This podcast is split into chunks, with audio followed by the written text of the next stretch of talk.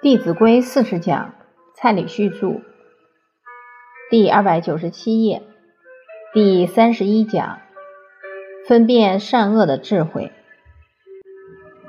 我们课程进入到第四个单元“信”这个部分，我们也提到了，在整个人与人的五伦大道中，都要言而有信，也都要存着信义、存着道义、恩义。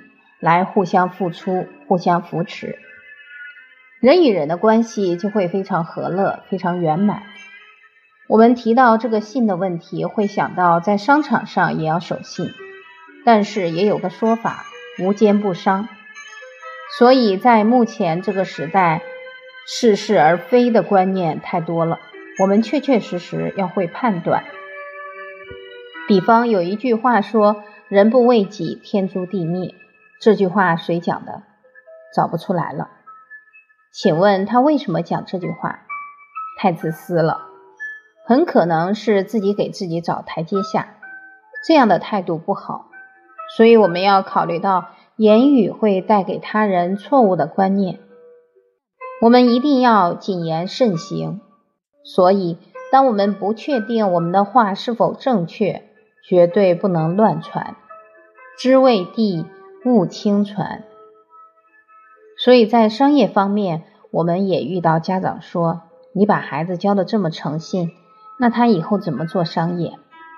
我们会跟他说：“那你儿子一定当总裁。”假如每个人都不守信，只有他守信，那大家要跟谁做生意？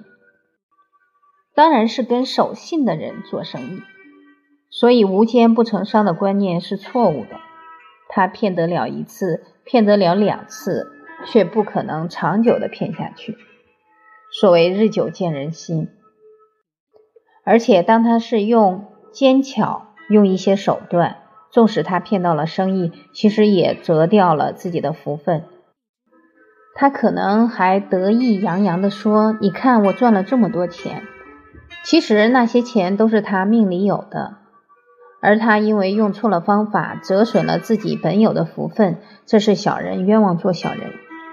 所以，人与人要讲诚信，政府、商业和任何的团体都应该取信于人，这才是正确的人生态度。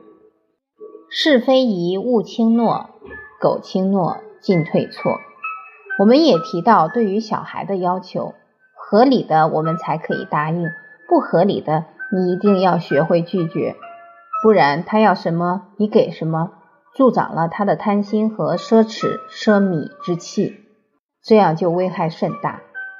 所以这一点不可以轻诺。当我们发现小孩有轻诺的现象，我们也要给予引导教导。我们此前也提到，小孩在答应别人的时候，首先一定要考虑自己的能力能不能做到。再有就是答应别人的事是不是符合学校的规定或法律的规定？只有从小对孩子进行这样的教育，他才不会轻诺。我们成人也绝不能轻诺。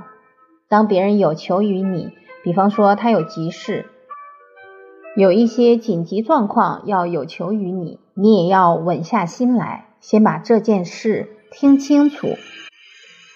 有时候对方很急。他的急又带动你的心很混乱，很有可能你答应了，到时候事情不如你想象的那样。比方说，他只是片面之词，你又没有冷静下来，很可能你答应的事，到时候情况不如你预期，你也很难处理。所以急事还要缓办，而且当对方要找你帮忙，甚至是跟你一起去做这件事，你也要考量。第一个。他的能力够不够？第二个，自己的能力够不够？要看看这件事情各方的缘分成不成熟。假如不成熟，你就很轻率的答应，到时候你会做也不是，不做也不是，到时候就会很尴尬，也会产生一些误会。你本来是好心，到最后可能会很难收拾。所以我们有善心。还要用理智去判断才行，所以是非宜勿轻诺，苟轻诺进退错。下一句，凡道字重且疏，勿急急勿模糊。我们人跟人言谈的互动很多，所以讲话要不要学？要。讲话要从小训练。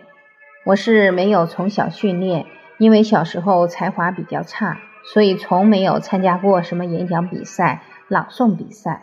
对我来讲，跟这些都绝缘。结果刚好在上大学的时候，我学习的一种心境打开了，因为那时候也学一些健康的知识，就觉得健康对一个人很重要。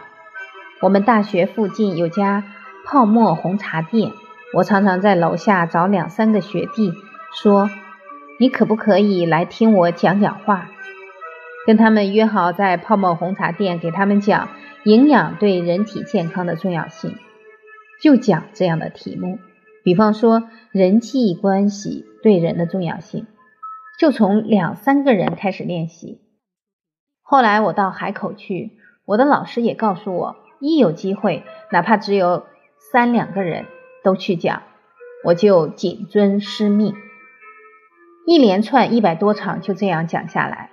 后来讲完一百多场，又到深圳去，结果差不多半年左右就讲了两三百场。然后紧接着，我七月份又开始办全国性的演讲，就这样一直训练过来。所以讲话要勿畏难，多讲就熟练了。但是讲话也要看我们的存心，最重要是能够利益他人，不然话说多不如少。所以我们在各地开课，我们中心的老师也常常为小孩提供上台讲话的机会，不止训练讲话，还训练他的威仪。要步从容，立端正，揖生圆，拜恭敬。所以他们上来讲话，自我介绍，然后要讲我上个礼拜在家里做了什么孝顺父母的事。因为当每个人把他所做的讲出来，就可以见人善即思齐。诸位朋友，《弟子规》在哪里？在生活之中，时时刻刻都用得上。所以他们一上台来，就要先一鞠躬。然后再自我介绍，我是某某某，今年几岁？这个时候，你就可以看到他们，有时候手怎么样不听使唤，就会动来动去；还有嘴巴有时候讲不清楚话。当孩子讲不清楚话时怎么办？要给他空间，来，再来一次，一次一次给他磨，磨到他会。这样胆识胆量就训练出来了。讲话的声调勿急急，勿模糊。《弟子规》之前的部分也讲到很多有关讲话的态度跟方法，还有哪几句？尊长前，声要低，低不稳，却非宜。所以声调要适中，不可以太大声，不可以太小声。还有问起对事勿疑。所以在对别人讲话的时候，眼睛要看对方，以示尊重。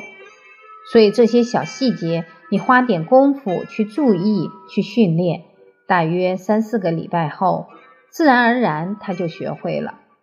有一个小女孩，她蛮内向的，但是我们会跟这个孩子来训练。